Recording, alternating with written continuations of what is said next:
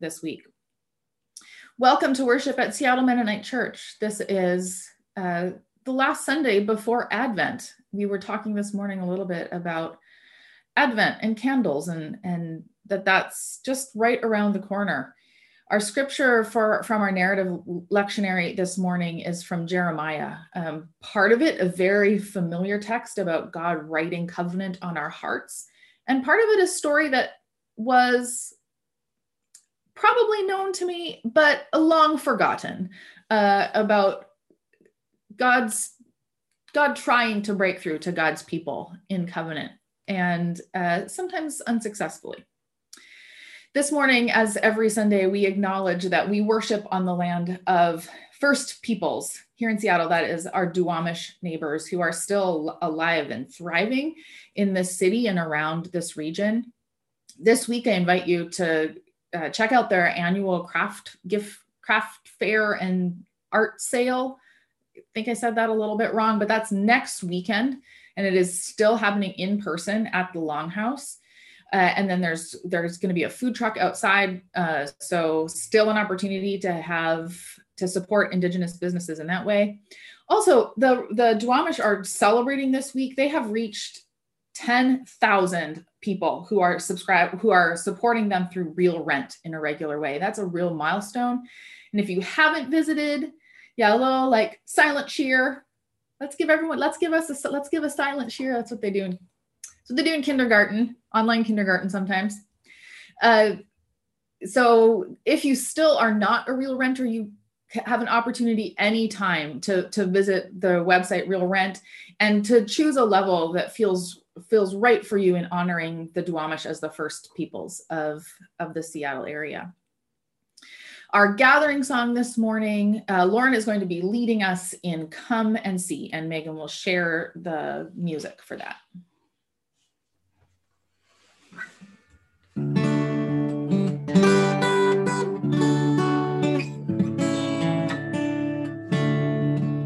Come and see, see. I am the way and the truth, said he. Follow me, follow me. Come as a child, oh come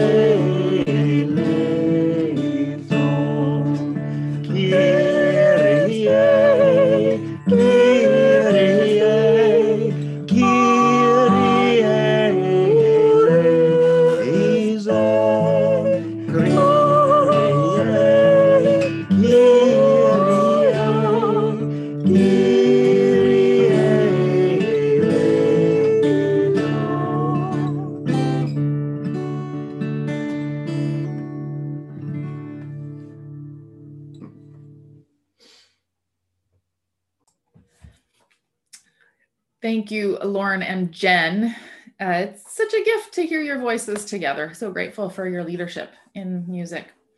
I invite uh, all of you to join in the call to worship. It's going to be posted there in the in the chat, and Megan will lead the response part, and I will lead the one part. Please join me. The days are surely coming, says the Lord, when I will make a new covenant. It will not be like the old covenant written on a stone. This will be a radically new covenant. My laws will be within you. written on hearts. And God added these wonderful words I am your God, and you are my people. Imprint these words anew on our hearts, O God, so that we know you in all your fullness, love you as you love us, and worship you as you deserve. Let us worship God.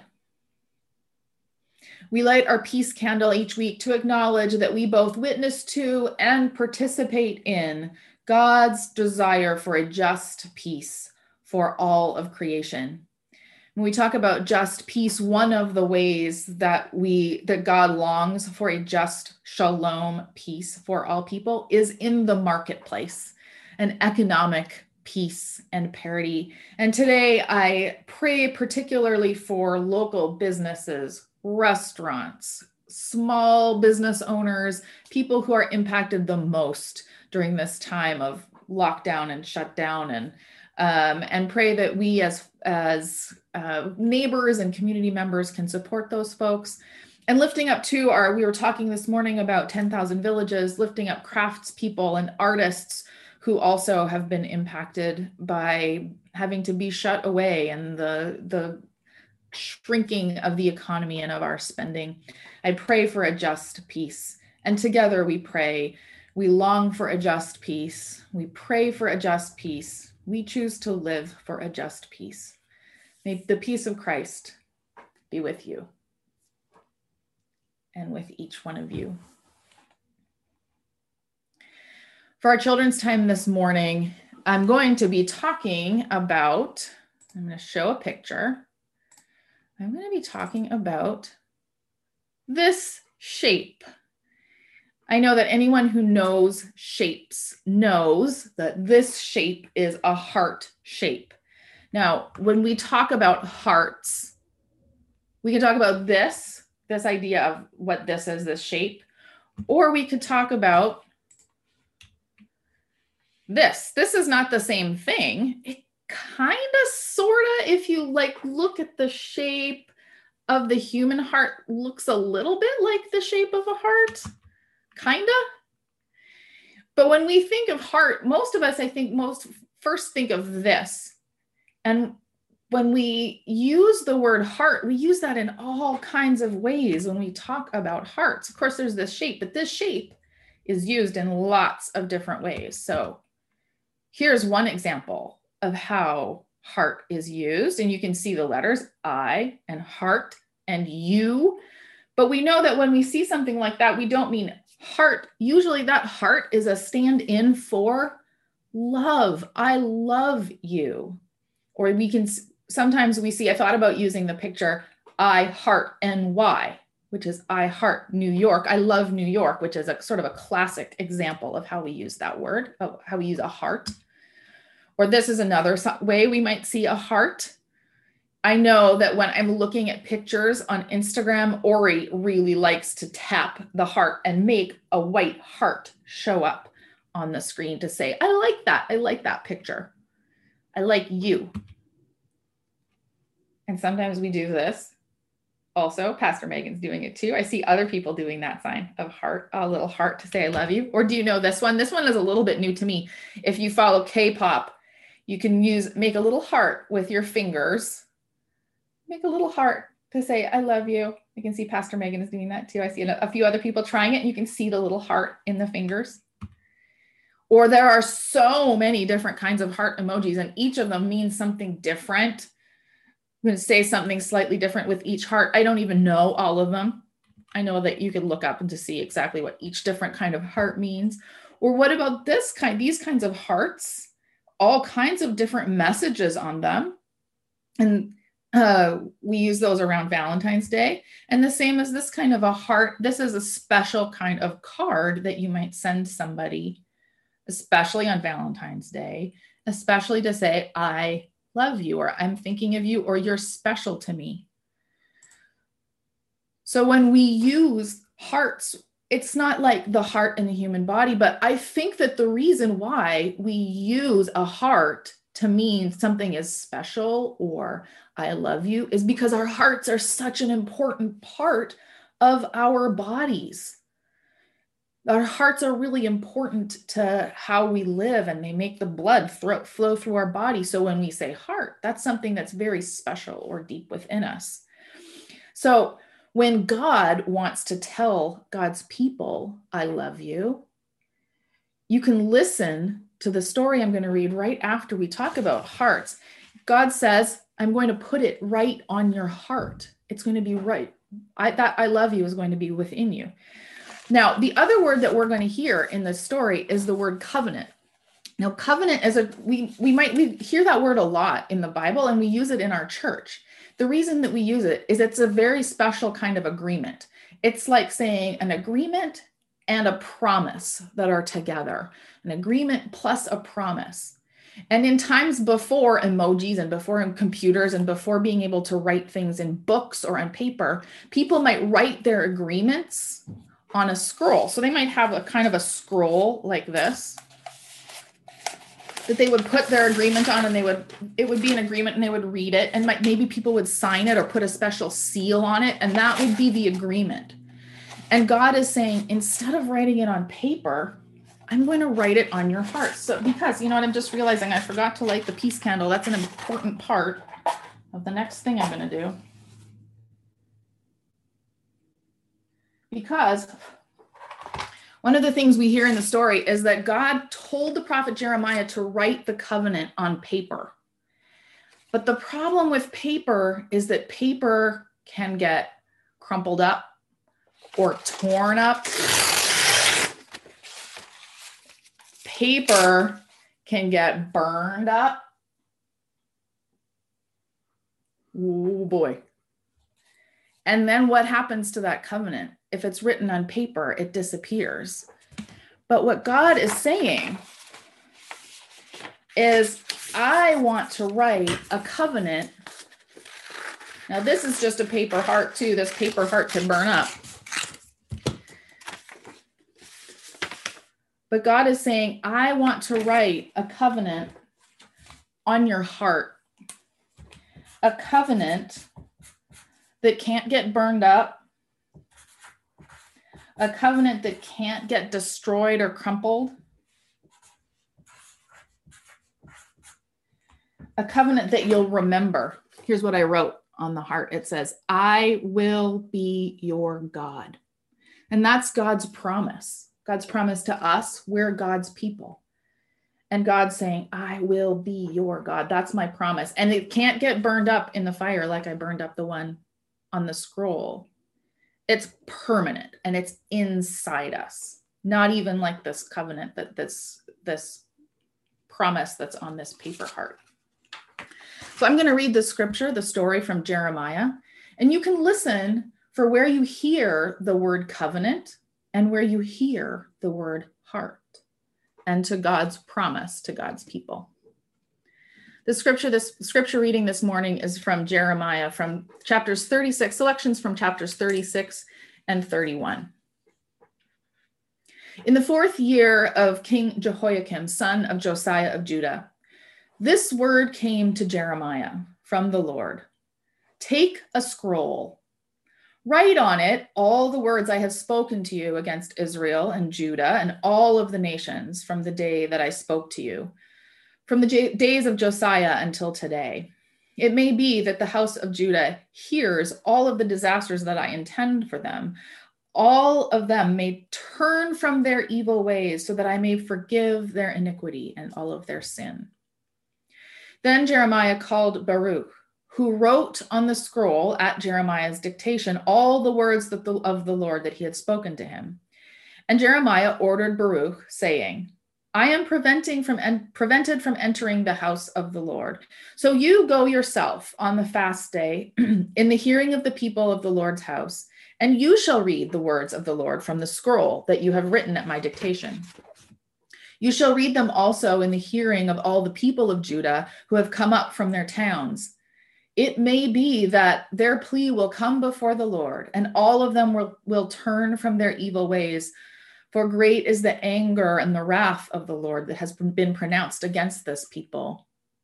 And Baruch did all that the prophet Jeremiah ordered to him, ordered him, reading from the scroll the words of the Lord in the Lord's house. Then the king sent someone to get this scroll, and he took it from the chamber of the secretary. And Jehudi read it to the king and all of the officials who stood beside the king. Now, the king was in his winter apartment. It was the ninth month, and there was a fire burning in the brazier before him. As they read three or four columns, the king would cut them off with the penknife and throw them in the fire of the brazier until the entire scroll was consumed in the fire that was in the brazier. Now, after the king had burned the scroll with the words that Baruch wrote at Jeremiah's dictation, the word of the Lord came to Jeremiah Take another scroll and write on it all the former words that were on the first scroll, which King Jehoiakim of Judah has burned. The days are surely coming, says the Lord, when I will make a new covenant with the house of Israel and the house of Judah. It will not be like the old covenant that I made with their ancestors when I took them by the hand to lead them out of the land of Egypt, a covenant that they broke, though I was their husband, says the Lord. But this is the new covenant that I will make with the house of Israel after those days. I will put my law within them, and I will write it on their hearts, and I will be their God, and they will be my people. No longer shall they teach one another or say to each other, Know the Lord, for they all shall know me, from the least of them to the greatest, says the Lord. For I will forgive their iniquity and remember their sins no more for the word of God in scripture, for the word of God among us, for the word of God within us. Thanks be to God. Thanks be to God. I am once again grateful for the narrative lectionary and for the way that it invites me and us into some of these lesser known stories from the Hebrew Bible, from the First Testament stories that we often skip right over, or frankly, just don't spend a lot of time dwelling in or wondering about or seeking connections for our own lives. And here we are again with an unfamiliar text um, that leads to a very familiar text, that last portion that Amy read from chapter 31 is very familiar, but the first part of the story with the scroll and the king and Jeremiah and Baruch and the dictating and the penknife and the burning, all of that is, I'm guessing, un- unfamiliar to many of you. It certainly was to me. So I'm going to make three stops along the way in this narrative, in this story. The first to consider the people the second to consider the king, and the third to consider scrolls of the heart. And then I will wonder about what these three things, what's in this story for us. The first stop that I make in the story is about the people. As you heard, God instructed Jeremiah to write all the words all the words that God had ever spoken or given to the people on a scroll. And so Jeremiah employs his friend Baruch to write that on the scroll. Jeremiah dictates to Baruch and they write all the words. And now the story does tell us that God was angry um, because the covenant had been broken. The people had broken their part of the covenant, their part of the promise to God. So there is anger there. But these words that God instructs Jeremiah to write on a scroll, they are an invitation back. They're an invitation back. They are a reminder of the covenant and a pathway back into the yes of the covenant. And this scroll, where all the words that God had spoken to the people were written down, this scroll Jeremiah instructs Baruch to read to the people, to all the people, to all the people of Judah. So, what we learn about the people in this first stop in the story is that the covenant, the covenant from God, is for the people, for all the people. It is democratic, it is grassroots. God is saying, we're not going to do a top down telling of this covenant, but let's let all the people in on it. The second stop I'm going to make in this story is for the king. the king who is sitting in his winter apartment with a fire burning in the brazier. And I just must confess to you that I don't know exactly what a brazier is, but I would like a winter apartment with a fire burning in the brazier. That sounds really delightful. I would like to order that for the next four months, please.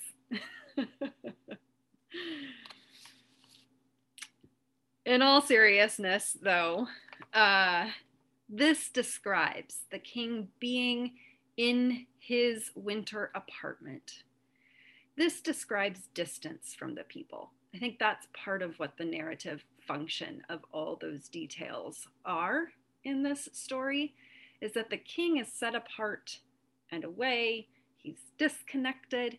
He is distanced. He is out of touch from the people. So this is a king who is in power and who is apart. The other thing that strikes me about the specificity of this scene is the penknife. So after every several columns are read, the king takes a penknife and cuts it out from the scroll and puts it in the fire in the brazier. This is very calculated. Uh, this is a very calculated destruction. Uh, this is not a king in a fit of rage who crumples up and tosses away. This is a very cold and calculated uh, excising of God's words to the people and then deliberate attempt to destroy by burning. So, what we learn about the king is that Jeremiah was, in fact, right to have read the scroll to all the people of Judah, because the king could not be trusted to pass the word along to the people. The people, the king. And now, my third stop is the scrolls of the heart. After the king burns the entire scroll methodically in his brazier, in his winter apartment. Then God speaks to Jeremiah a second time, and a second time invites Jeremiah to write God's words on a scroll, to write those former words that were in the first scroll, to write them again on a second scroll. And Jeremiah does. Jeremiah does write those words on a scroll again. And the text tells us, though we didn't hear this particular piece of the story, because it's a long story, so we've only heard excerpts. So, one little piece of the story that I want to share with you that wasn't in um, the verses that we heard this morning. The text tells us that when Jeremiah wrote the scroll on this second scroll, wrote all the words of God again. It tells us that, quote, many similar words were added to them. Many similar words were added to those original words of God. So not only has the king's burning of the scroll not defeated the words, have been the king's burning has been completely unsuccessful in, it, in its attempt to destroy the words. Not only has it been unsuccessful, but those words continue to have power and have, in fact, grown.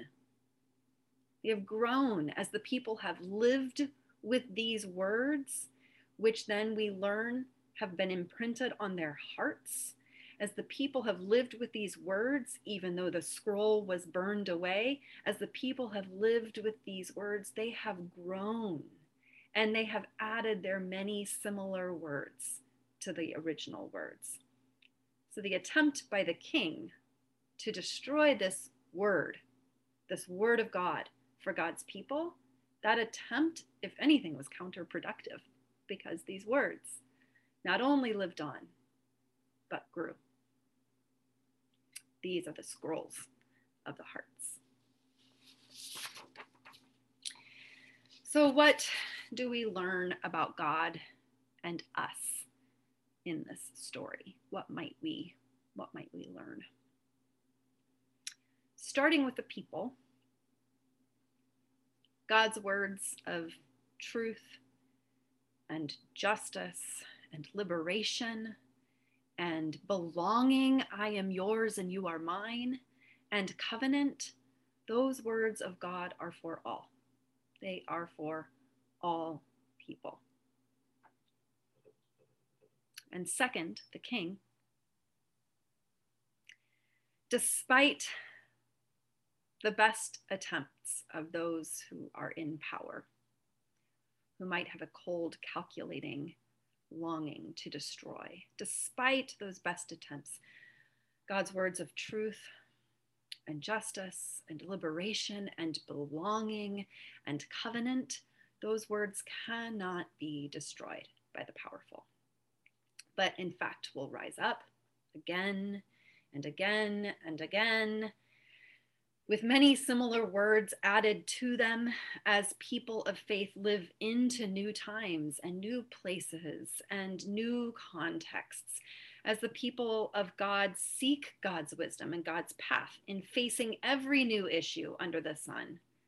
In other words, God's covenant with the people is a living document, it's a Google Doc. It keeps changing. It's a living document, it's a living word among the people. The attempts of the powerful cannot destroy. And third, that brings us to the scrolls of the heart, which is part of why those words can't be destroyed because they are on our hearts. The words, God's words of truth and of justice and of liberation and of belonging and of covenant, those words are written on our hearts. Now, we all make decisions differently.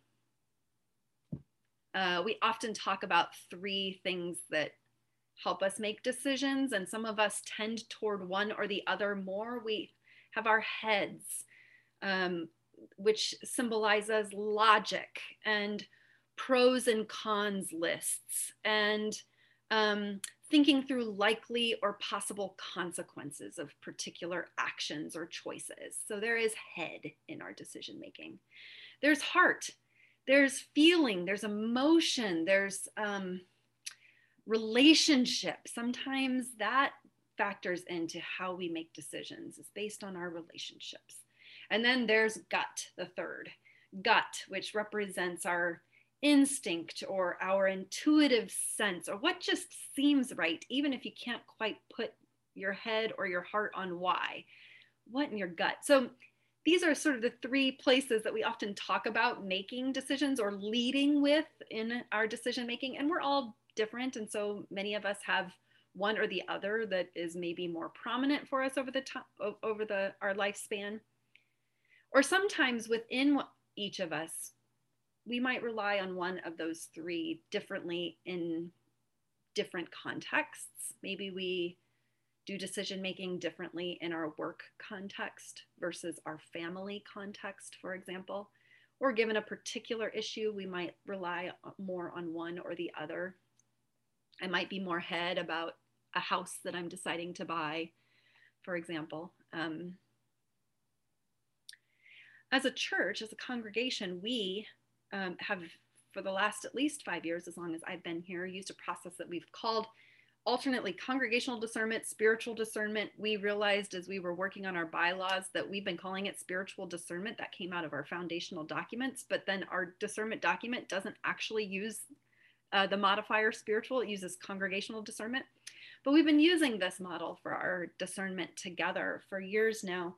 And part of what we how we describe that is that we're seeking to listen for God's voice together. We're seeking to listen for God's invitation, for God's will for us as a community, God's path for us.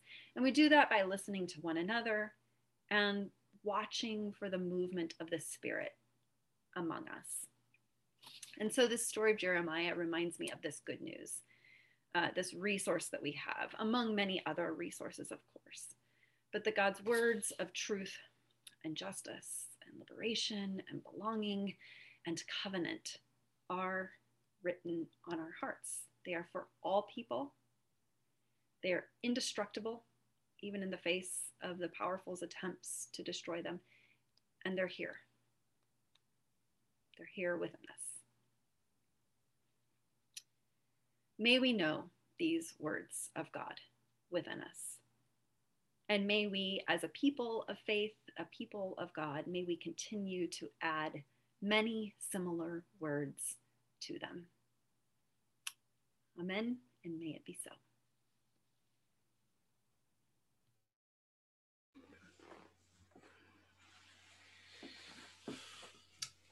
So, as our song of response, we'll sing Come Thou Fount, number 521.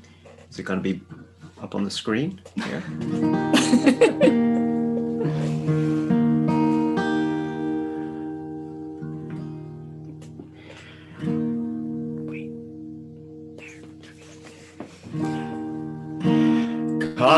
the fount of every blessing, to my heart to sing thy grace. Streams of mercy never ceasing, call for songs of loudest praise. Teach me song, melodious sonnet, sung by flaming Raise the mountain fixed the it, burnt of God's unchanging love. Here I raise my Ebenezer, hither by thy help I come, and I hope by thy good pleasure safely to arrive at home. Jesus sought me when a stranger, wandering from the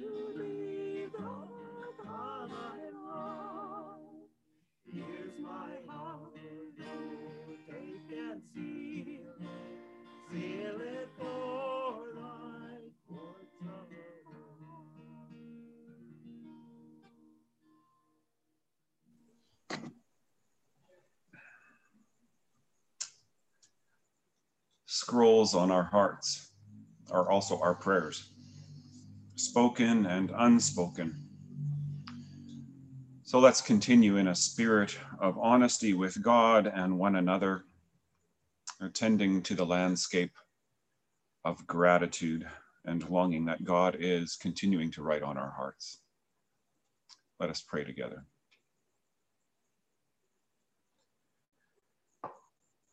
Gracious God, we come to you broken from that which confines us, the prejudice buried, weighted down with fear, distorted self protection, breaking me, breaking us, breaking you. And so we come to you seeking to be made whole for you, God. Put your love within us. You wrote it on our hearts that we may be your people. Compassionate God, God of covenant, God of love, we come to you tired, yearning for peace and harmony. Loving God, we offer up our suffering and the suffering of the world and come to you, seeking that all be me will be made whole. We hold in your care this day all folks living or suffering COVID or who love people who are ill. Knowing that the deeper we wade into the waters of pandemic, the more of us do know and love someone who is affected. Today we pray especially for Rita and for her sister-in-law Phyllis. We hold her and all the residents of staff and staff in memory care facilities where she lives and all across our country. In the coming week, we also pray for those facing the difficult decision of whether and how to participate in Thanksgiving. Celebrations with family and friends for all who are feeling pressure to gather and don't want to for health and safety, for all those living alone and feeling isolated in this season of Thanksgiving, May ways of connection and community be experienced, reminding us that we are all connected. We are grateful this week for Bob Brubaker's successful, albeit unanticipated, double bypass surgery. We pray for his continued recovery, for his wellness, and his strengthening. And turning now to the prayers in the chat.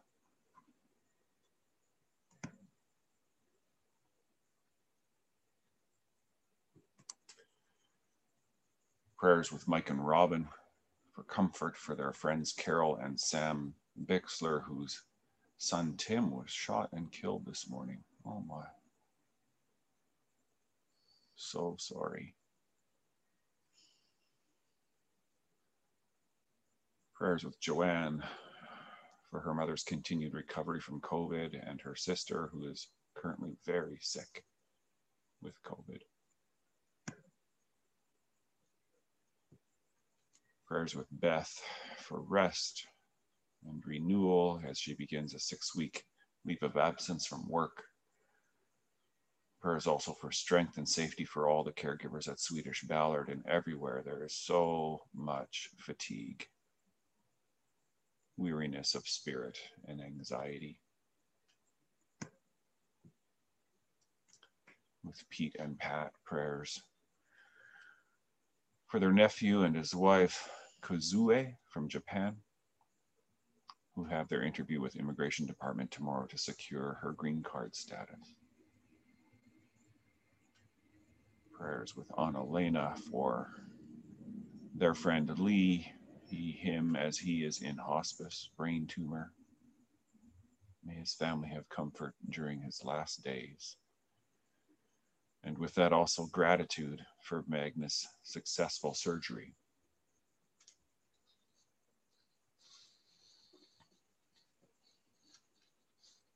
Just going to pause here for a moment to attend to the silences in in our minds and hearts as well.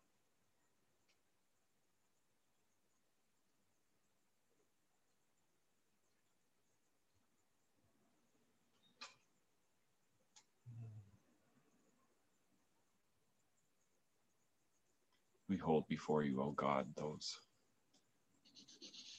concerns that we do not have words for yet. Know and have confidence that you hold with us and that we can hold together in community, even without words. And prayers with Kat. For farm workers, many who have reduced work hours this time of year and are concerned about how to pay their expenses. This is in addition to all the barriers they face every day prayers for all of our mental health during these hard times. Prayers for ongoing recovery, also with Ken Gingrich, who is recovering from COVID, feeling better every day, but the journey is long. And prayers of celebration also with Allegheny Mennonite Conference, who is contemplating um, the return of resources in reparative justice to Indigenous communities after the sale of some property in Washington, D.C. Prayers for them as they contemplate the healing of memories and the healing of hurts and the righting of wrongs. Prayers with Ruth for this transition of our government that it will, a way will be made. Oh, gentle God, God of covenant, of love, you who put your love within us, who wrote it on our hearts that we may be your people. Draw us into you, anoint us with your peace, write your compassion on our hearts, that we may love as you love. Amen.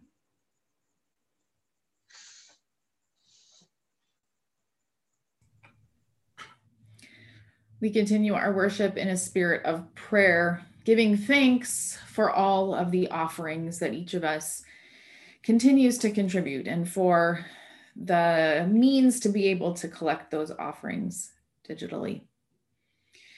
Our closing song for this morning is The Love of God. The version that Melanie and Jonathan, Jonathan are going to lead us in is the version that will appear in our Voices Together hymnal.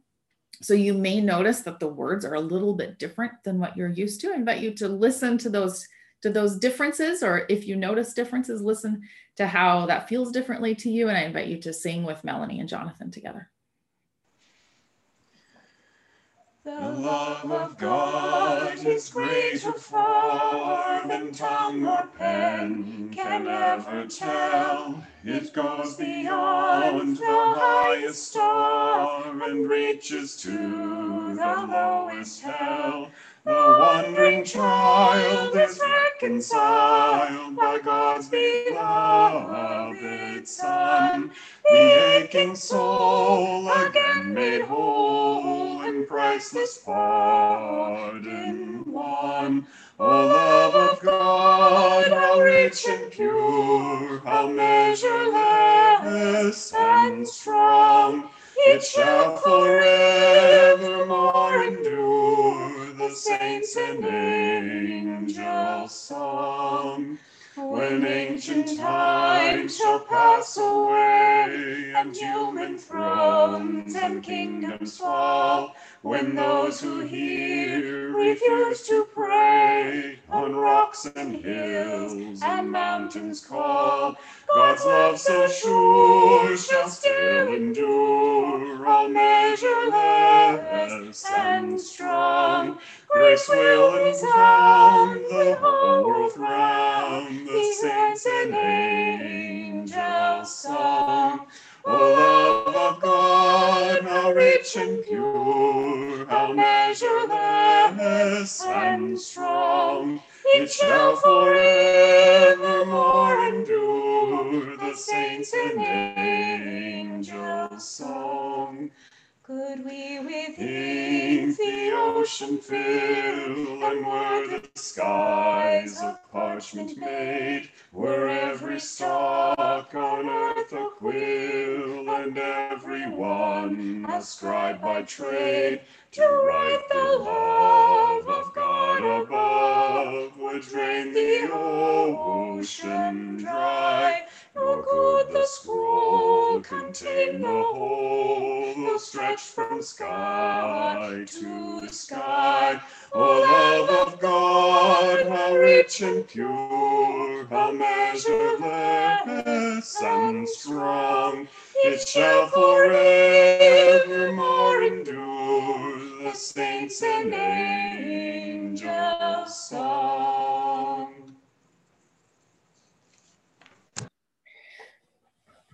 Oh, I see Pastor Megan sighing with me. Uh, so, so grateful for uh, hearing those voices in harmony and for the invitation into covenant that God offers to us.